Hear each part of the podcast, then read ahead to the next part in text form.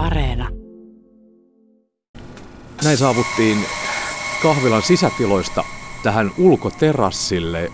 Kuten äänestä kuultiin, niin melko kova ääninen on kahvilan toiminta. Tämän sunnuntai, sunnuntai vieras porilainen kahviyrittäjä, kahvipahtaja Teijo Villa, oikein hyvää päivää. Kiitos ja tervetuloa tänne kahvimaailmaan. Niin, hei toi ääni, se oli kahvimyllyn suhinaa. Kyllä, eli se kertoo sen, että tällä hetkellä jauhetaan kahvia asiakkaille ihan reippaaseen tahtiin.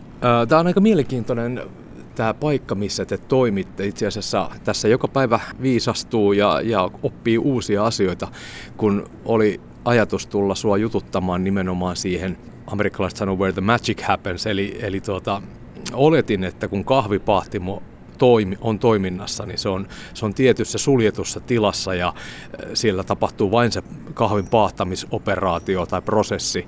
Teijo Villa, mä olin täysin väärässä. Teillähän on kahvila ja tuo pahtimo tuossa ihan samassa tilassa. Kyllä joo, ja, ja se on oikeastaan 2005 ensimmäinen ää, tällainen yhdistelmä, jossa yhdistettiin pienpahtimo ja kahvilatoiminta kokonaisuudeksi. Ja, ja se on ollut niin kuin ihan loistava menestystarina, koska se antaa sen mahdollisuuden, että ihmiset pääsevät nauttimaan tuotteista, mutta myös tutustumaan tähän meidän maailmaan, eli, eli, eli näihin pahtamiseen ja, ja paahtokoneisiin, raakakahviin ja kaikkeen, mitä siihen liittyy.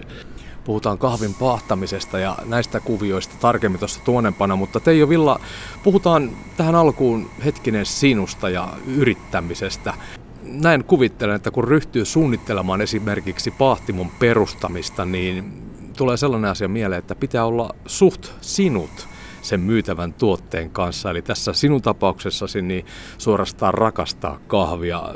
Teijo, mikä sut sai aikoinaan perustamaan pahtimon? No se oikeastaan kaikki lähti jo, jo tota vuonna 2002, kun lähdin yrittäjäksi ja, ja tota, olin kokemuksen hankkinut ravintolamaailmasta koko elämän ajalta ja, ja sekä yksityisellä puolella että ketjupuolella. Ja se ikuinen haave on sitten se omien siipien kokeilu. Ja vietin pienen sapatin äh, ja kuljin tuossa läpi Euroopan moottoripyörällä ja kun moottoripyörällä ajelee, niin tulee aika paljon pysähdyttyä kahville. Ja kun tuosta lähti ajelemaan pitkin Eurooppaa, Ruotsiin, Tanskaan, Saksaan, Italiaan, Ranskaan, Espanjaan, niin joka maassa kahvi muuttuu. Ja, ja tavallaan se nautittava kahvi ja, ja siitä heräsi jonkinmoinen ajatus, että mikä on niin kuin se hyvä kahvi. Se jäi vähän niin kuin vaivaamaan ja vuonna 2002, kun perustettiin ensimmäinen ravintola sitten Poriin, niin siihen otettiin, otettiin vahvasti kahvi mukaan, eli Baarenkofi Havanna ja e, tuotiin erikoiskahvit Poriin ja alettiin tuomaan kahvia sitten sieltä Euroopasta siltä reissulta ja näiltä niin kuin kontakteilta. Sitä kautta me ollaan edetty sitten pikkuhiljaa yhteistyökumppaneiden kautta. Sitten löydettiin tällainen tila täältä Puuvillan alueelta. Tämä oli teollisuusalue, jossa oli kuitenkin yliopistokeskus. Sitten syntyi idea, että miksi ei alkaa pahtamaan itse kahvia. Suomessa kun ei ole alan koulutusta, niin se koulutus tapahtuu pääasiassa learning by burning, sitä kautta niin kuin testaamalla, kokeilemalla ja hakemalla oppia maailmalta, niin, niin lähdettiin liikkeelle. Voidaanko ajatella Teijo Villa niin, että ilman moottoripyöräharrastusta sulla ei olisi tällaista pahtimotoimintaa? No kyllä kaikki liittyy, liittyy niin kuin yhteen ja matkustamiseen ja, ja matkustustapaan, mutta näinkin voidaan niin kuin sanoa, että, että elämän polku on aina ihmeellinen. Että et siinä kohtaa, niin kuin tässä on käynyt niin, että harrastuksesta on taas tullut päätyä. Elätkö tällä hetkellä unelmaasi? Ää, no en mä ainakaan äkkiä ajatellen niin kuin muuttaisi, mitä me ollaan edetty pienin askelin oppimalla asioita ja, ja saavuttamalla myös sit tavallaan menestystä sitä kautta, kun me tiedetään, että tämä Pori on semmoinen paikka, että täällä aika pitkään pitää olla ja uskoa itsensä, niin, niin porilaisetkin alkaa uskomaan, uskomaan siihen tuotteeseen. Ja palkinnot, joita me ollaan saavutettu vuonna 2020 vuoden suodatin kahvi ja vuonna, nyt tänä keväänä vuonna 2022 niin, niin vuoden suodatin kahvi ykkös. Ja, ja se oikeastaan kuvastaa sitä meidän tekemistä sitten sillä tavalla, että, että myös se on huomattu valtakunnallisesti ja nämä vuoden suoratin kahvikilpailut on kuitenkin meidän alan se, se ainoa ja ykkös kilpailu ja, ja, ja se on myös se halutuin, halutuin palkinto, mitä, mitä sieltä lähdetään niin kuin hakemaan. Ollaan ymmärretty tämä maailma, eli, eli se, että me mennään viljelijän ää, luokse ja se kaikki lähtee sieltä liikenteeseen. Eli, eli miten se viljelijä viljelee sen kahvin, miten se käsittelee sen kahvin, miten se toimitetaan ja sitten se viimeinen, että miten me pahdetaan se kahvi ja sen jälkeen miten se valmistetaan se kahvi juomaksi. Joka kohdassa se kahvi voidaan niin kuin pilata. Tämän viikon sunnuntai vieras kahvipahtaja Teijo Onko muuten kahvipahtaja sulle sopiva titteli? On, se on oikein hyvä. Mä käytän täällä Porissa ää, nimitystä pääpahtaja, koska mä oon ainoa, joka pahtaa kahvia. Tuohon kahvin valmistukseen totesit, että kahvi, kahvin voi pilata monessa eri vaiheessa. Minkälaiset seikat vaikuttaa hyvän kahvin valmistukseen? Kuinka tarkkaa puuhaa se itse asiassa on? No siellä on oikeastaan ne muutama, muutama niin kuin perussääntö, minkä kaikkien pitäisi niin kuin noudattaa, eli, eli puhdas raikas vesi, ja puhdas keitin. Eli ei koskaan saa sillä kannulla laittaa vettä siihen keittimään, koska sieltä tulee se kahvirasva, joka alkaa elää omaa elämäänsä siellä keittimessä.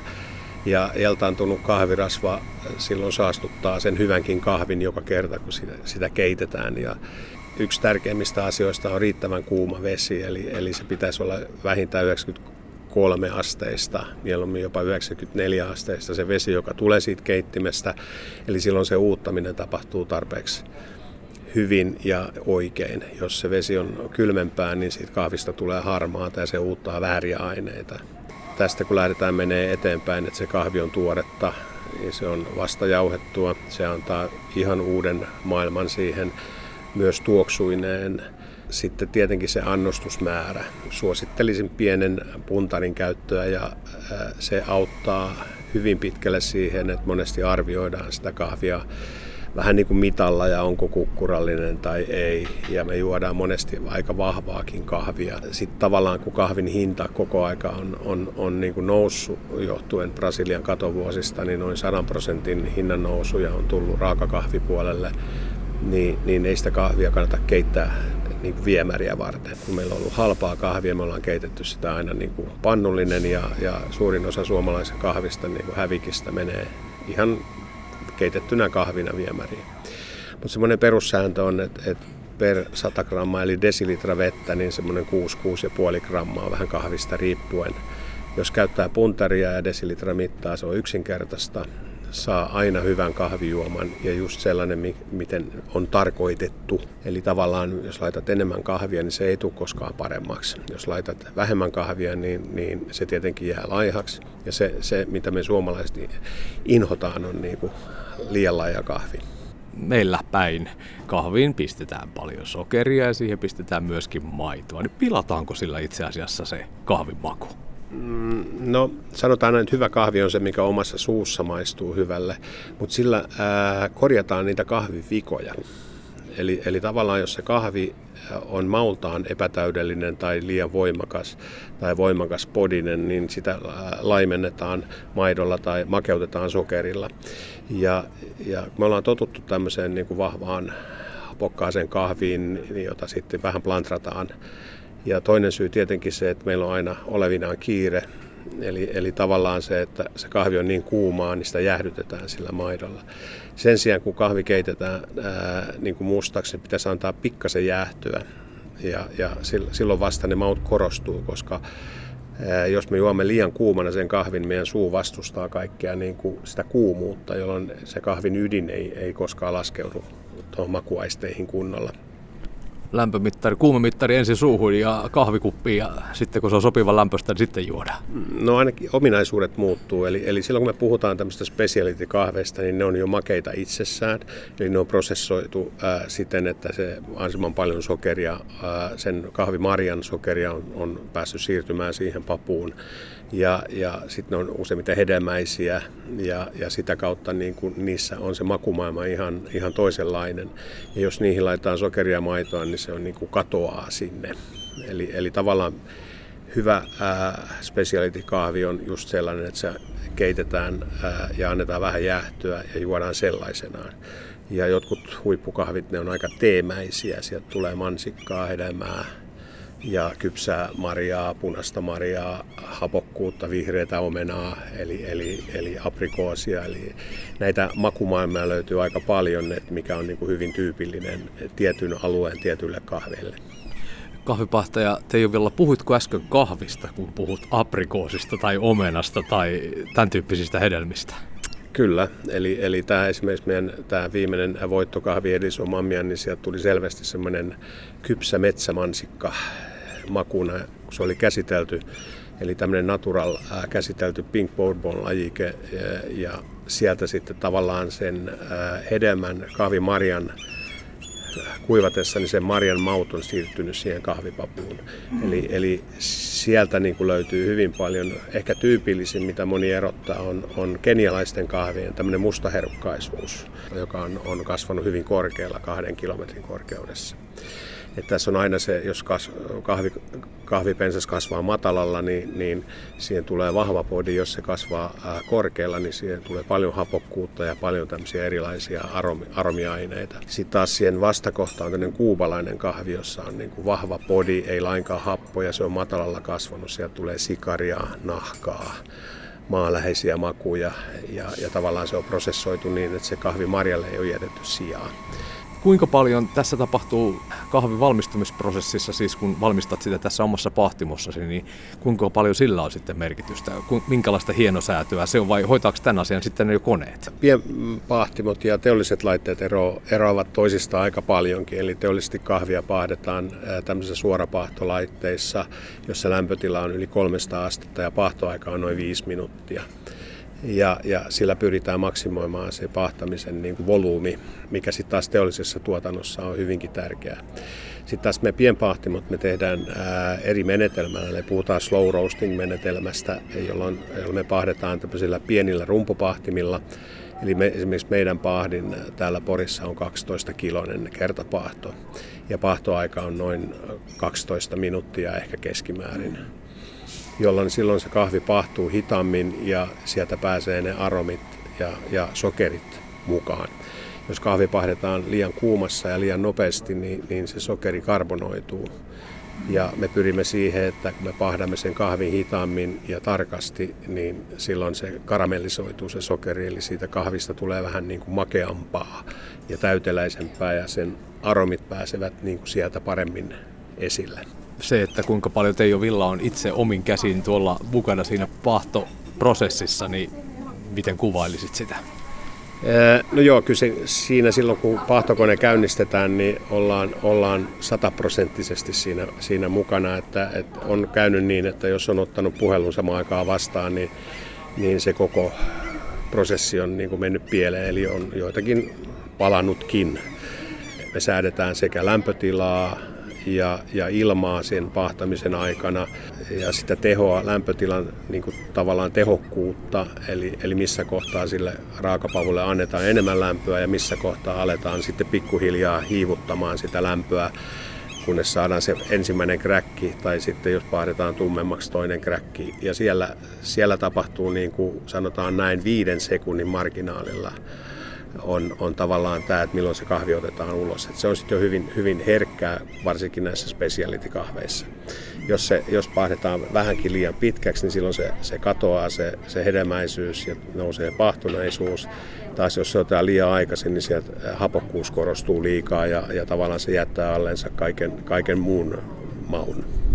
Eli tällainen erä voi helposti mennä piloille, tai ainakin tulla jotain sellaista, mitä et lähtenyt tekemään.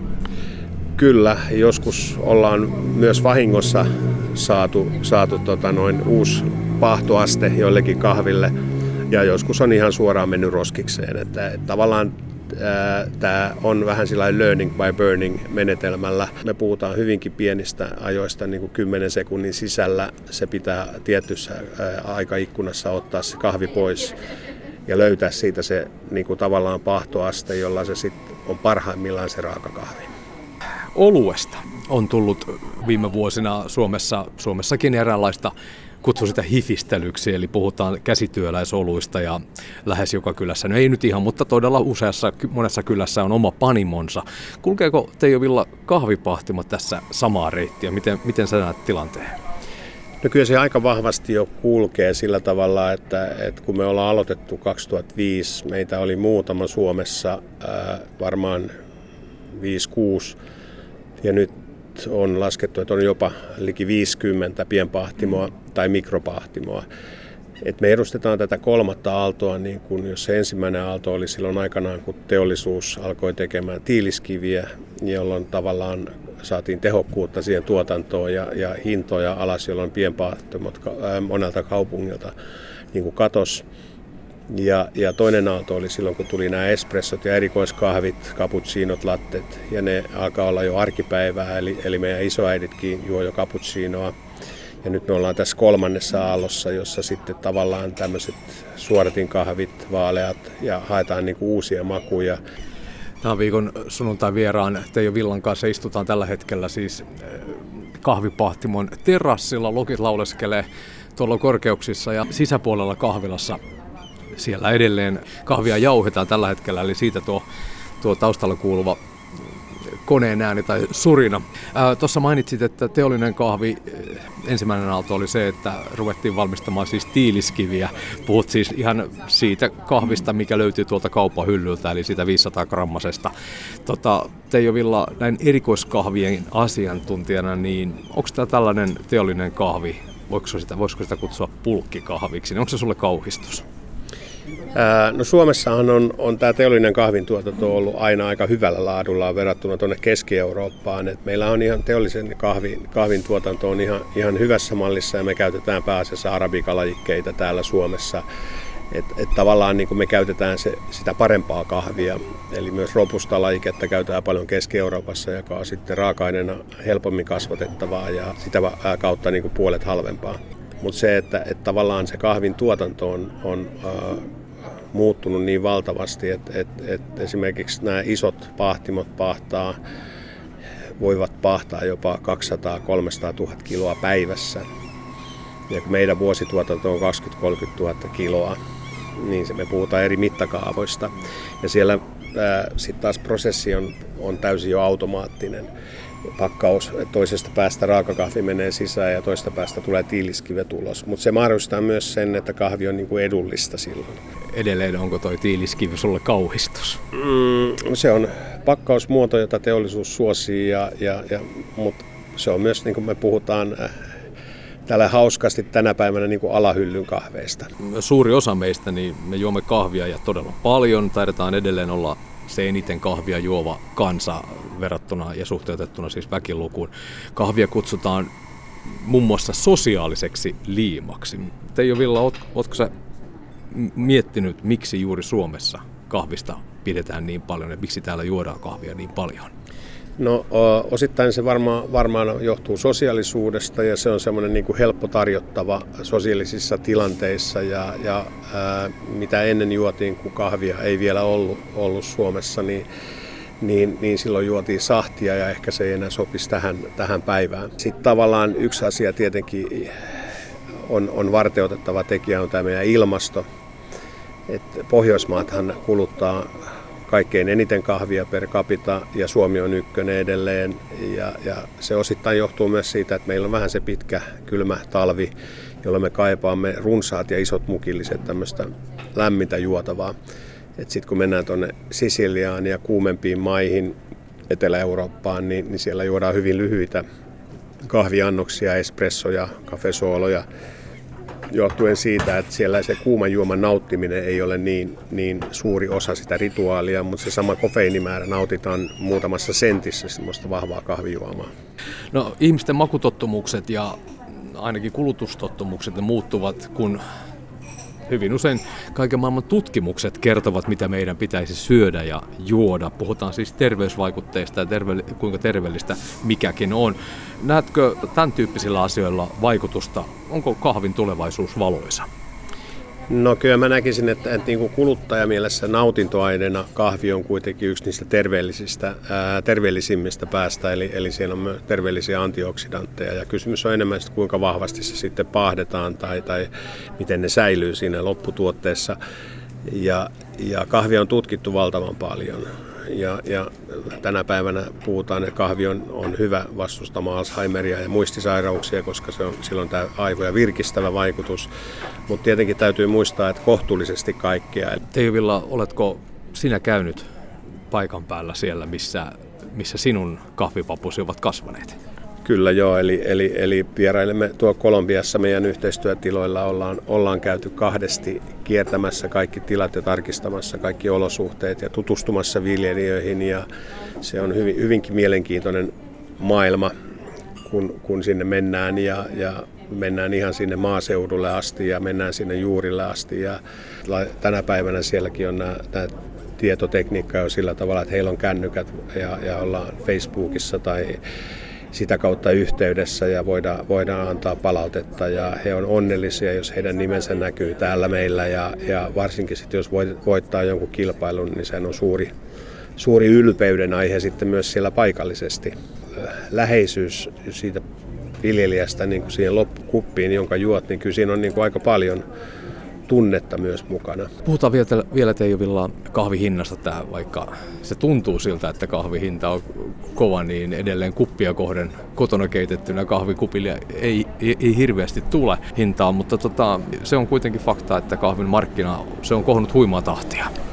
Se alkoi jo viime vuoden puolella, eli, eli viime keväänä alkukesästä ää, Brasiliaan, joka on maailman suurin kahvituottajamaa, niin siellä oli, ensin oli kovat sateet ja sen jälkeen tuli halla, joka tuhosi 40 prosenttia niin kuin kahvisadosta ja myös osan kahvipuista ja pensaista ja, ja niiden korjautuminen vaatii, vaatii pitkän aikaa. Ja tällä hetkellä eletään todella jännittäviä aikoja, eli, eli jos toinen sato tuhoutuu, niin se aiheuttaa varmasti samanlaisen hintapiikin jos nyt tulee hyvä sato tänä vuonna Brasiliasta, niin, niin silloin se tasoittaa näitä maailmanmarkkinahintoja, jolloin sitten tavallaan ää, voi olla, että aletaan pikkuhiljaa olla nähty se maksimi. Ja, ja se on koskettanut myös kaikkia kahveja, niin kuin myös laadukkaita kahveja. Tietenkin ainoa hyvä puoli se, että tällä hetkellä ne viljelijät, jotka ovat pystyneet tuottamaan, niin kuin, niin saavat paremman hinnan sadostaan jolloin, jolloin se vaikuttaa myös heidän elintasoon positiivisesti. Toisin kuin teollisuus, niin, niin me, meillä ei ole mahdollisuus toimia futurien kanssa, eli, eli me, me olemme sitten omalla riskillä niin kuin tavallaan se, että jos kahvihinta nousee, niin, niin sun varastossa olevan kahvihinta nousee, mutta jos kahvihinta laskee, niin myös sen, sen arvo laskee, että käytännössä niin kuin pitkällä aikajänteellä varmaan aika nollasumma peliä on, on sillä tavalla, että kun, kun tämmöinen kontillinen kahvia ostetaan, niin, niin, niin, niin se on aika pitkä prosessi ja vie, vie monta kuukautta ennen kuin se on myyty, niin kuin tavallaan pahdettu ja myyty asiakkaille.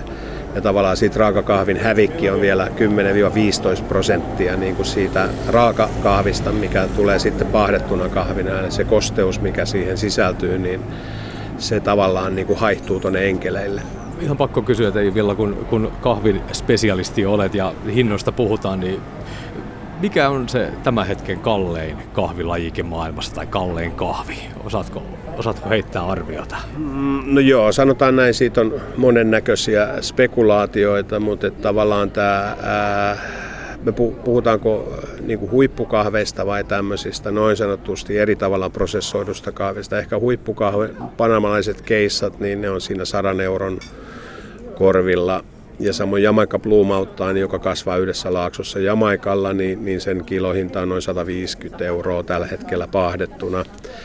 Ja, ja sitten tietenkin tämä sivettikissa kahvi, eli, eli tämä sivettikissa, joka syö kypsät marjat ja, ja tulee pötkylöinä ulos sitten nämä kahvipavut, eli fermentoituu tämän sivettikissa vatsassa ja, ja alkuasukkaat keräilee niitä, niin, niin, niin tota, sen hinta pahdettuna on 3-500 kilon euron per kilo hintaan, mutta se on tällä hetkellä ehkä pikkasen eettisesti eh, jo alkaa olla semmoinen vähän kysely, että se ei ehkä vastaa, se on enemmän kokemus kuin vastaa sitä niin kuin laatua, mutta se on hyvin pehmeä, koska se vatsahapot on fermentoinut sen kaiken bitterin niin kuin pois siitä kahvista. Mutta nämä on tällaisia enemmän niin kuin tarinoihin liittyviä kahveja. Hyvä kahvi on se, mikä omassa suussa maistuu hyvälle.